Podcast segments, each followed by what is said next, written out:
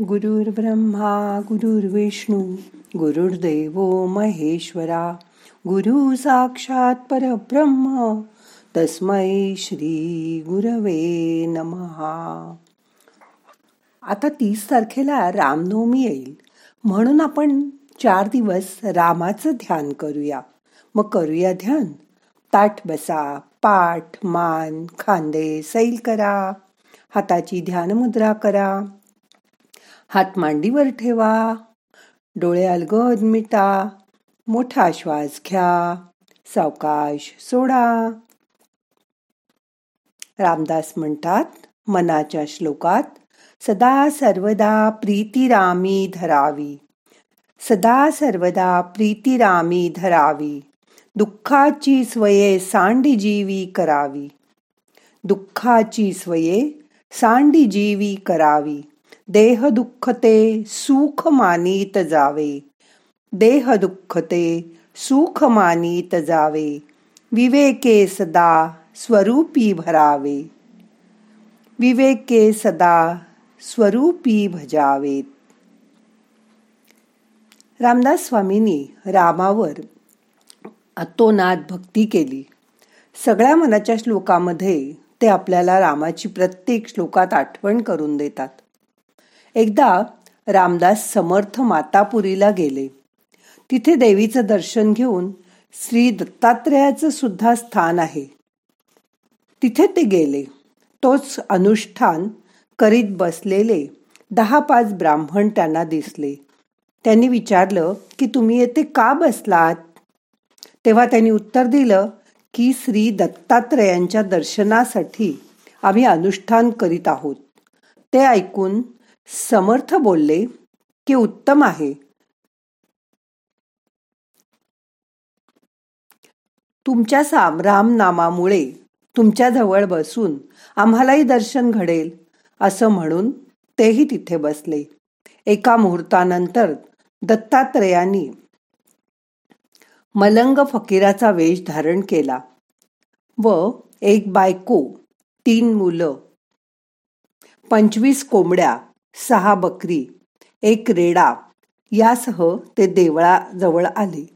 चांगली जागा पाहून स्त्रीला म्हणाले या खाने को इरादा करता है इस वास्ते हंडी पकाना. असे म्हणतात त्या स्त्रीने रेड्यावरून ओझं उतरवलं. तिने चूल मांडून तीन दगडांची त्यावर एक हंडा ठेवला आणि त्यावर एक घागर पाणी वावेल एवढी हंडी चढवली. तिने विचारलं हंडी मी क्या डालना? तेव्हा तो फकीर बोलला मुर्गी काटके डालना. असे म्हणताच तिने पंचवीस कोंबडी होती ती कापून हंडीमध्ये टाकली. तथापि हंडी रिकामी पाहून त्या मलंग स्त्रीने सांगितलं की हंडी भरी नाही. असं म्हणताना मलंग फकीर म्हणाला छोरे काटकर डालो. हे ऐकून तिने मुले कापून हंडीत घातली. आणि म्हणाली आप्तखंडी हंडी भरी नाही. असं बोलताच त्यांनी सांगितलं बकरिया काटकर डालो. याप्रमाणे तिने बकरीही कापून हंडीत घातली. पुन्हा बोलली इससे भी हंडी भरी नाही. तेव्हा त्याने पुन्हा सांगितलं की रेडा काटकर डाल. असे बोलताच तिने रेडा कापून हंडीत घातला परंतु हंडी भरली नाही. असं बायकोनी सांगितलं. तेव्हा ते फकीर बोलले इन बामणों को काटकर डालो असे म्हणताच बाई सुरी घेऊन त्या ब्राह्मणांकडे धावली. ब्राह्मणांना तिचे सर्व कृत्य पाहिल्यामुळे ही आता आपल्याला खरंच कापेल असा भीतीचा आवेश आला. असा निश्चय करून ते तिथले आसन जपविधी माळा वगैरे सगळं टाकून ते पळून गेले. पण रामदास स्वामी कल्याण आणि उद्धव हे तिघेच तिथे राहिले. हे पाहून बाई फकीरास म्हणाली की सब बामन भाग गए फकीर बोला अच्छा बहुत बेहतर हुआ. हांडी भरी नहीं इसे वास्ते जो एक बैठा है और दो खड़े है उनको काट कर डालो. ते ऐकून ती म्हणाली जी हुकुम. बाई हातात सुरी घेऊन हसतच कापायला आली. हे पाहून समर्थानी हास्यवदन होऊन तिच्या पुढे मान पुढे केली. असं पाहून त्यांच्याकडे न जाता ती बाई प्रथम कल्याण आणि उद्धव जे उभे होते त्यांच्याकडे गेली. त्या समयी त्यांनी सुद्धा मान खाली गेली आणि तिच्या पुढे मान केली. हे दत्तात्रयांनी पाहिलं.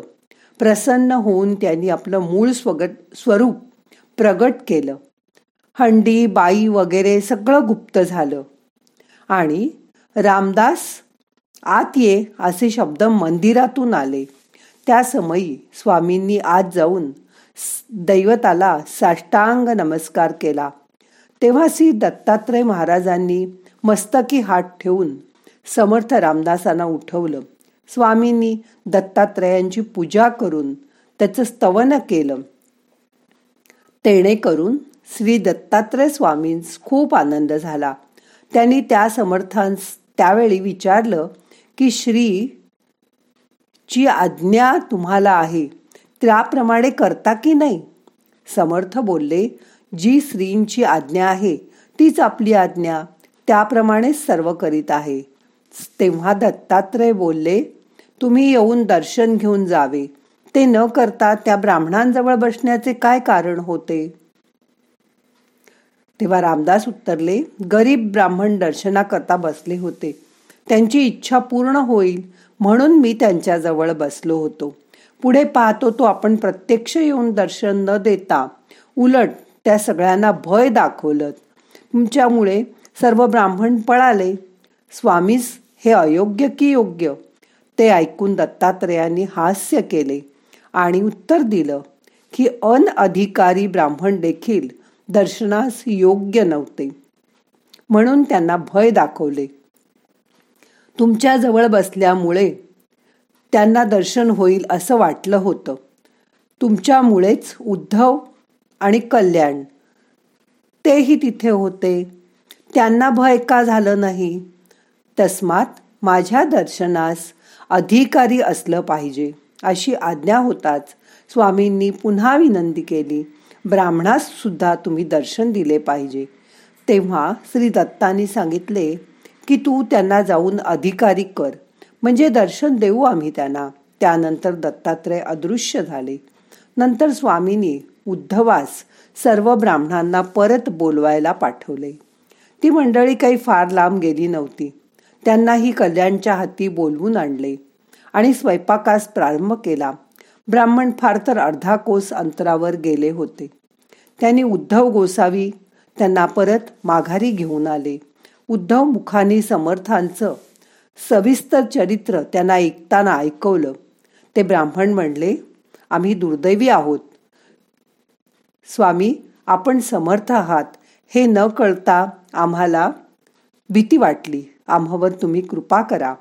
अशी त्या ब्राह्मणांनी समर्थ रामदासांना विनंती केली. हे पाहून ब्राह्मणांनी त्यांच्या पाया पडत असताना त्यांनी विधीपूर्वक दयापूर्वक त्यांना मंत्र अनुग्रह दिला. नंतर श्री दत्तात्रय महाराज यांचं स्मरण करताच पायी पादुका हाती दट्ट मंड दंडकमंडलू अशी त्रिगुणात्मक मूर्ती समोर प्रगट झाली. त्यावेळी ब्राह्मणास व आपल्या शिष्यमंडळींनाही दत्ताचं दर्शन रामदासांनी घडवलं. समर्थाच्या समर्था रामदासांच्या हातून पूजा करवून नैवेद्य समर्पण केला. नंतर समर्थानी विधी हरिहर सुंदर दिगंबर झाले ही दत्तात्रयाची आरती केली आणि सर्व ब्राह्मणांनी साष्टांग नमस्कार घालून दत्तात्रयाचं दर्शन घेतलं. देवाचं दर्शन आपल्याला होत नाही आत्मसाक्षात्कार होत नाही असं आपण म्हणतो. पण त्यासाठी आपली लायकी असायला नको का? म्हणून भगवंताची मनापासून भक्ती करा. जोपर्यंत तुम्ही त्याला लायक होत नाही तोपर्यंत तो तुम्हाला दर्शन देणार नाही. म्हणून कधीही त्याच्यावर अविश्वास दाखवू नका. सतत आयुष्यभर त्याची भक्ती करत राहा. जेव्हा वेळ येईल तेव्हा तुम्हाला तो स्वतः येऊन आपोआप दर्शन देईल. आता मन शांत करा शांत बसा.